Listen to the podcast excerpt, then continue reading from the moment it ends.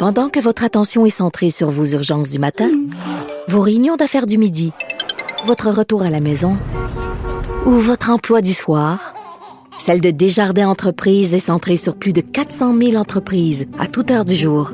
Grâce à notre connaissance des secteurs d'activité et à notre accompagnement spécialisé, nous aidons les entrepreneurs à relever chaque défi pour qu'ils puissent rester centrés sur ce qui compte, le développement de leur entreprise. La Banque Q est reconnue pour faire valoir vos avoirs sans vous les prendre.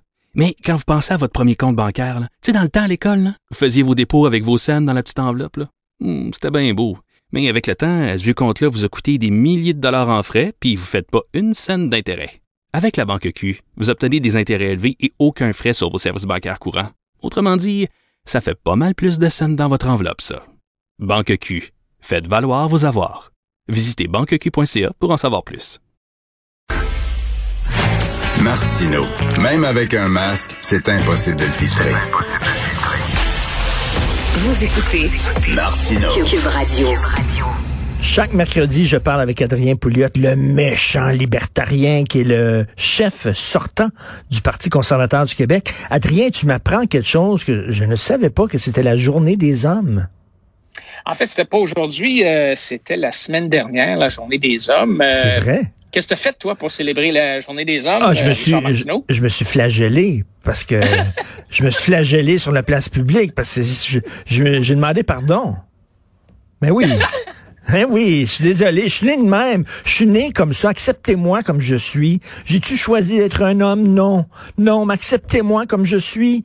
On est pour la diversité ou on n'est pas pour la diversité? Adrien? Non, mais c'est bon, tu sais, parce que euh, moi, je- moi, évidemment, tu sais, quand on pense à la journée des hommes, on, pen- en tout cas, moi, je pense à mon père, tu sais, puis je regarde mon père. Bon, c'était comme bien des pères dans ce temps-là, un homme pas nécessairement qui montrait beaucoup ses émotions, tu sais, euh, un homme euh, assez sérieux, euh, mais euh, qui nous a transmis des valeurs, des valeurs d'intégrité, des valeurs de, de, de, de travail, euh, euh, d'honnêteté, tout ça. Puis quand je prends un moment pour regarder autour de moi, euh, tu sais, la place euh, qu'on euh, qu'on a réservée aux hommes, c'est- vraiment là la façon dont on parle des hommes, c'est comme des monstres Hmm. de la société qu'il faut donc, qu'il faut former hors de leur violence, c'est qu'il faut enlever, dont il faut enlever la violence qui est à l'intérieur d'eux autres. Et euh, c'est tellement pas ça, tu sais. Je veux dire, quand je regarde mes parents, ma- mon, mon père, moi, moi, un homme qui qui embrasse sa masculinité, je trouve qu'il n'y a rien de honteux puis de toxique à ça. Tu sais, c'est- c'est c'est diaboliser les hommes parce qu'ils ont des traits uniques à eux plutôt que de les célébrer pour leur réalisation. Ça rend pas service à notre société dans son ensemble. Ça ça rend pas service à nos jeunes hommes et à nos garçons qui passent leur vie à se faire dire d'être tout sauf un homme. Euh, parce Je- que ils- dès, dès qu'ils sont des hommes, ils sont associés à la violence et à, la- à- à la négativité. tu sais. Je suis tellement content que tu parles de ça. Écoute, t'as vu, là, Elle Québec, ils ont fait leur page couverture avec G du Temple, l'humoriste, qui, qui a des fleurs dans les cheveux, puis qui a du cutex, il y a du poli à ongles, puis il est habillé de façon très efféminée. Et là, la rédactrice en chef d'El Québec a dit, on voulait mettre un gars qui était à l'opposé du mâle toxique. Donc, si tu ne portes pas de vernis à ongles et si tu ne te promènes pas en jupe et avec des, des fleurs sur la tête, tu es nécessairement un mâle toxique. Écoute. Alors, moi, moi, je, je- tu sais, j'ai arrêté. Au début, je comprenais pas de quoi il parlait. Tu sais, c'est quoi ça, la, qu'est-ce, c'est quoi la masculinité toxique? Puis ce qui m'a brassé, c'est la fameuse, la fameuse annonce de Gillette. Je sais pas si tu te rappelles de ça il y a Ben un oui, an. ben oui. Ben moi, j'ai arrêté d'acheter des produits. J'ai jamais fait ça dans ma vie, Richard, mais j'ai arrêté d'acheter des Ben, produits Gillette. écoute, euh, parle-en de l'annonce pour ceux qui l'ont pas vu. Ben, écoute, je- c'est, ça fait longtemps, là, mais, mais c'est une annonce qui, euh, qui dit en gros, euh, qui s'excuse, euh, qui dit aux hommes, parce que bon, Gillette, c'est les hommes, c'est s'ils veulent faire la barbe le matin, tout ça. Et c'est une annonce qui, qui, qui s'excuse, qui, qui, c'est comme ça, elle excuse les hommes d'avoir cette toxicité-là. Ouais, puis c'est une annonce, une annonce de rasoir qui disait genre aux hommes arrêtez de battre les femmes, mettons, comme si tous les hommes battaient les femmes. Et moi aussi, j'avais été insulté et choqué par cette pub-là. En fait, tout ce qu'il voulait, c'est être dans l'air du temps puis paraître bien cool pour essayer de rejoindre une nouvelle clientèle. Mais moi aussi, j'avais dit avant que j'achète des produits Gillette, ça va prendre du temps en maudit. Ah ben, je veux dire que ça, ça, a eu un effet majeur sur leur euh, euh, sur leur vente. Euh, ils ont été obligés de prendre des pertes sur la valeur de leur brand. Euh, et même, j'ai vu une ou deux semaines après, d'autres annonceurs, pas dans le domaine des lames de rasoir, mais d'autres annonceurs disant exactement le contraire. Dire, nous, là, écoutez, on n'a rien contre les hommes, on est pour les hommes, puis tout ça. Puis, c'est, qui a décidé arbitrairement à quelque part que d'être masculin, c'est d'avoir tort, que c'est hmm. quelque chose qu'il faut enlever de nos garçons puis de nos hommes, comme si c'était nécessaire pour protéger nos femmes puis nos filles. Tu sais, je veux dire, je, ouais, je comprends. C'est comme n'importe hmm. quoi. Il y a toujours un 1% quelque part là, de, de, de, hmm. tu sais, de gens qui, qui, sont sur le fringe puis qui, qui, sont capotés. Là. Non, non, mais attends, c'est pas la petite gauche qui dit pas d'amalgame. C'est ça qu'ils disent, les autres. non, non, mais quand il y a un terroriste qui fait sauter, c'est pas tous les musulmans, pas d'amalgame. Mais je m'excuse, mais quand il y a un homme qui bat une femme, pas d'amalgame non plus.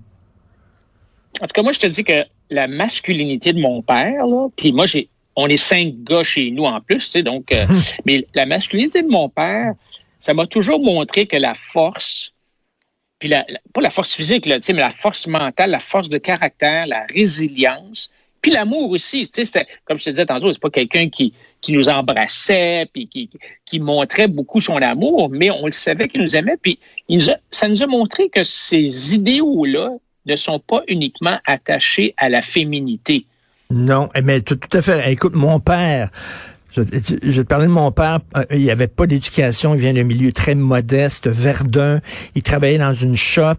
Euh, le, euh, dans le temps des fêtes, il faisait le Père Noël d'un centre d'achat pour pouvoir amener un peu plus d'argent à la maison. le week-end, avec ma mère, il allait faire le ménage dans un cabinet d'avocat.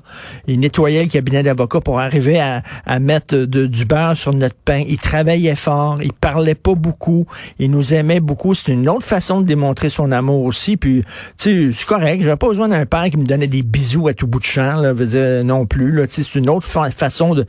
Tu as tellement raison de célébrer ces hommes-là. Puis tu sais, Christy, là, veux dire, les ponts qui ont été construits, les gratte-ciels qui ont été construits, c'est des hommes aussi, là.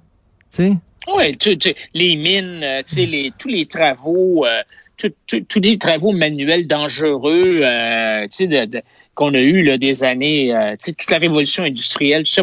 je veux pas enlever la contribution des femmes. Là, pendant la guerre, par exemple, les hommes sont allés au front, les femmes sont allées dans les usines. C'est pas une question de. C'est pas parce qu'on dit qu'on doit célébrer les hommes qu'on dit qu'il faut pas célébrer les femmes. Mm. Tu me comprends, tu sais? Je veux dire, c'est. Non, non, mais c'est sûr. Mais, ben, ben, euh, je partage ton inquiétude. Moi, j'ai un gars de 12 ans, puis je me dis, tu sais, il va vivre, tu sais, il va grandir comment? Là? Il va avoir honte d'être un gars? Oui, c'est ça.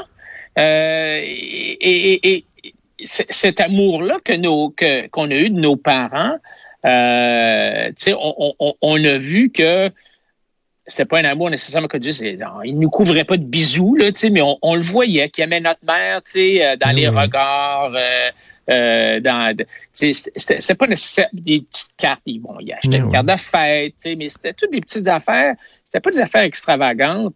Et, l'autre chose aussi, c'est que dans mon père, en tout cas, il, était euh, euh, sans dire qu'il était sévère, mais quand on faisait un mauvais coup, là, on le savait, tu sais. Puis, contrairement à ce qu'on fait aujourd'hui, il nous couvait pas. On hmm. n'était pas, c'était pas des pères poules. Hmm. C'était euh, tu sais, oui, bravo, tu as bien fait. Euh, mais tu aurais pu faire mieux. si tu as eu 70 euh, dans ton bulletin, ben, tu aurais pu faire mieux que ça. Là, alors qu'aujourd'hui, on dit Oh, bravo, c'est donc beau. oui. On n'est jamais capable de dire à nos enfants que Ouais, c'est correct ton affaire, mais ça aurait pu être mieux. Mais il faut, il faut le faire, ça. Il faut le il faut le dire à nos, à nos enfants. Ça. En tout cas, moi, c'est une fête. J'ai été un peu surpris d'apprendre ça, que c'était euh, la journée internationale des, euh, des hommes, euh, je pense que c'était jeudi la semaine dernière ou c'était c'était le 19 novembre. Ben écoute, t'as bien Euh, fait. euh, j'ai- j'ai pas, moi j'ai rien vu dans la presse, je sais pas, dans le journal de Montréal, je sais pas si tu as vu quelque chose. Ben Moi, non, on est, on est, on est privilégiés. Puis en plus, on est hétérosexuels, les blancs. Fait que, écoute, on est le trou de cul du monde, comme on dit. écoute, je- il faut que tu nous parles du vaccin, parce que là, on apprend que le Canada, là, on traîne de la patte dans la distribution du vaccin. Hey, on fait dur, hein. Je veux dire, euh, quand je regarde aux États-Unis, puis je pense, je me demande si c'est pas à toi que j'ai parlé de ça il y a deux, trois semaines. J'ai trouvé dans la dans euh, sur le site web de qui est un peu les annonces classées du gouvernement fédéral quand ils cherchent du monde, tu sais, les, les, les postes ouverts. Là. Oui. Il y a trois semaines, il y avait un poste ouvert qui était un poste de leader. Donc, le chef de file, comme le patron du département informatique qui va gérer le, le- le programme informatique, qui va gérer, qui va s'occuper de la distribution du vaccin. OK? Il y a trois semaines. Il y a trois Il y semaines. a trois semaines, là. C'est ça, là. J'ai vu ça comme le, le 7 novembre. Hey, wow, là. Tu sais, ça fait comme six mois aux États-Unis qu'ils ont nommé un général 5 étoiles pour distribuer le vaccin. Et là, on apprend, eh ben là, on a trois, tu sais, on a trois vaccins maintenant, puis il va en avoir d'autres. Et là, on apprend que, ah ben, regardons ça, ils vont commencer à distribuer le vaccin la semaine prochaine au Texas. Écoute, c'est quand même incroyable, tu sais. euh, bon, c'est un peu un test, là, tu sais, mais, mais le général a dit, écoutez, moi, là, si vous me donnez le vaccin le jour 1, là, c'est quand, quand la FDA va donner le feu vert le jour 1, il a dit le jour 2, là, je vais en avoir distribué du vaccin, là, je voir. Puis lui, il s'attend à distribuer 20 millions de doses d'ici euh, d'ici la fin décembre. Ça veut dire que 20 millions de doses, là, t'as un mot, t'as dit paquet de gens Puis, qui sont en santé, qui sont exposés, ou même des personnes âgées qui l'ont reçu. Alors qu'au au Canada et au Québec, c'est c'est- c'est silence total. là. Mais silence C'est- total, on on- écoute, on pose, euh, c'est c'est le fédéral qui va euh, vraiment diriger ça. Là. Ben, c'est Ben, ben, ben, un mélange. là. Ouais, c'est ça, Le le- fédéral, le, provincial, le provincial. va le distribuer, puis le fédéral va l'acheter, il va s'approvisionner. Mais en tout cas, euh, on, on pose des questions à Justin Trudeau, puis euh, il louvoie, il répond pas. Il manque de transparence totale. là. Ben, complètement. Et, et, euh, tu sais, je veux dire, le gouvernement fédéral qui est même pas capable de gérer un système de paye, euh, le gouvernement provincial qui est pas capable de gérer des, euh, des, des immeubles euh, dans lesquels on loge des aînés. Tu penses-tu vraiment que... Ben, D'ailleurs, je suis pas surpris, là, parce que déjà, Trudeau, euh, M. Trudeau nous a dit, ben là, ça va aller, je sais pas trop, janvier, février, mars, là, on vague dans l'in... Tu sais, on nage dans l'inconnu. Je pense qu'il va nommer quelqu'un, là, euh, euh, Monsieur Legault nous a dit on est prêt, on est prêt. Ouais, OK, on est prêt. Euh, ils sont allés chercher un ancien euh, sous-ministre qui était rendu, je sais plus trop où, au transport, puis ils l'ont ramené à la santé pour qu'il s'occupe de ça. Mais tu sais, c'est quand même assez complexe. Quand tu Ben regardes oui. la chaîne, la chaîne de- de- d'approvisionnement en alimentation, par exemple. Regarde comment est-ce que c'est incroyable, la chaîne d'alimentation, d'approvisionnement en alimentation on, on transporte de la crème glacée, euh, des produits congelés, des produits frais, euh, des canettes, euh, toutes sortes d'affaires. Puis ça se rend, tu sais, chez Métro, on pense pas à ça, toi puis moi, là, quand on achète une laitue, là, tu sais, on pense-tu à, Hum, hum. hey, attends un peu, là, elle vient d'où la laitue? Puis Mm. quand est-ce qu'elle a été, tu sais, t'as des, t'as des fraises qui arrivent de Californie, là, puis qui sont encore bien belles, bien, c'est, c'est tout un, alors le privé, lui, est habitué de gérer des choses comme ça. Est-ce qu'on va se servir du privé? Est-ce qu'on va se servir des pharmacies? CVS aux États-Unis, ils ont annoncé qu'il y avait, euh, je sais plus combien de milliers de pharmacies qui vont euh, inoculer les gens, qui vont, qui vont, qui vont donner le virus. Ouais, mais tu comprends Au pas. Québec, est-ce tu comprends pas, que, est-ce que. Jean Coutu va le faire? Euh, est-ce que Pharmaprix va le faire? On sait pas, on n'entend rien. On rien. tu comprends Pas de ce qui se passe. Ben non, mais l'entreprise privée, c'est là pour le profit. C'est pas là pour le bien-être du monde.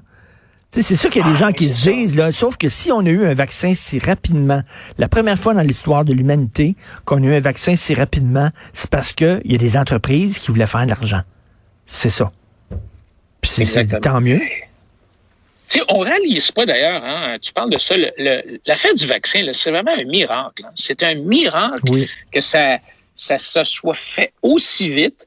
Euh, tu sais, normalement, euh, rappelle-toi au début, là, euh, M. Arruda, puis le docteur Fauci aux États-Unis, puis nous disent, ah, ça va prendre deux ans, au moins 18 mois, puis peut-être, on sait tu puis peut-être ça marchera pas, peut-être ça va être efficace. Le docteur Fauci disait, Oh mon Dieu, si c'est efficace à 50, 60% ça va être un miracle. Tu sais. Écoute, on parle de ça 95 et, et, et pourquoi? Parce que l'entreprise privée va faire un profit. Deuxièmement, le gouvernement s'est tassé. Aux États-Unis, là, ils, ont vraiment là, ils, ont laissé les gens faire. Ils ont même aidé, je te dirais, en, en enlevant de la bureaucratie. Euh, le gouvernement fédéral a vraiment encouragé la FDA à, à, à, à abaisser les barrières, la, bureaucratie, tout ça, pour que ça puisse se faire plus vite. Et on a eu un vaccin à un temps record au niveau mondial. Ça ne s'est jamais si vite que, si vite que ça. Euh, alors, c'est, c'est, c'est vraiment, on pense toujours que la, l'innovation, ça se fait dans la, la, la, technologie d'information, puis les nouveaux softwares, puis tout ça, mais, mais en fait, on a un bel exemple ici que euh, euh, il peut y avoir des avancées scientifiques absolument renversantes quand l'entreprise privée s'y met. Là, vouloir s'enrichir est une excellente motivation pour faire quelque chose. Greed is good, comme disait Gordon Gecko dans Wall Street. C'est certain qu'ils vont faire plein d'argent, Pfeiffer, et alors, tant mieux. Oui, puis tu sais, souvent on dit, ah, les capitalistes, c'est tous des individualistes qui pensent rien qu'à eux autres, mais de fait, c'est pas vrai parce que Pfizer, ou Moderna ou Johnson Johnson, comment est-ce qu'ils vont faire de l'argent? C'est en réfléchissant à comment ils peuvent aider le monde. comment est-ce qu'ils peuvent t'aider, toi, mm. Richard, si tu as mal à la tête? Attends un peu, là. On va essayer de trouver une pilule qui pourrait aider Richard quand il y a une migraine. Mm-hmm. Puis si on réussit, ben coudon, euh, il va il va acheter notre pilule, puis on va faire un profit, mais lui, il va être content. Et c'est ce qu'on appelle un win-win situation. C'est ça. Eh ben, tu sais, dans la mesure où c'est pas des monopoles, là, évidemment, il faut que ça soit, il faut qu'il y ait de la concurrence. Il faut pas que le gouvernement euh, mettre des barrières à l'entrée tellement hautes que finalement ça protège les, les, joueurs qui sont déjà là, puis ça empêche des nouveaux joueurs d'entrer. Là, c'est un des problèmes qu'on a dans, dans en Amérique du Nord, c'est qu'on protège beaucoup les, les gens qui sont en place, puis on est on, on, met toutes sortes de réglementations qui coûtent cher puis qui empêchent l'innovation, mais dans un dans un monde où il y a de l'innovation, de la concurrence, euh, c'est ça que les gens font. Ils cherchent constamment à rendre service aux gens. Pense à Bill ben Gates. oui. OK, Bill Gates, là, quand il a inventé le software Word, écoute, moi, là, tu sais, ça me, ça me dérange pas de donner à Bill Gates une semaine de salaire par année pour avoir, ben, peut-être une semaine, c'est beaucoup, là, mais mettons, mm. deux, trois jours de salaire par année à Bill Gates pour acheter son, son logiciel Word, là pour moi, ça, tu sais, et des ben millions et des millions de personnes, le logiciel Office, tu sais, PowerPoint, euh, Word, email, tout ça, ça a augmenté notre productivité, ça a baissé les coûts. Ben oui, ça me dérange pas de, ça me dérange pas de donner un ou deux ou trois de l'épargne et c'est ça, et, c'est ça, et c'est ça le capitalisme, ça se base sur l'être humain. L'être humain, il va faire quelque chose s'il y a une motivation, c'est une motivation personnelle. L'être humain quelque part est profondément égoïste, mais l'égoïsme, ça veut pas dire que ça va à l'encontre du bien-être collectif. Tu fais quelque chose pour t'enrichir personnellement et ça aide la société. Donc euh, tout le monde est gagnant. Effectivement, merci beaucoup Adrien. Puis je, écoute la semaine prochaine. On parle de la course au leadership qu'il y a dans ton parti. Parce que, selon moi, Eric est tombé dans un piège. Oh, oh, ben on va parler de ça, certain. Je te parle de ça la semaine prochaine. Salut, okay. Salut. Salut. Bye.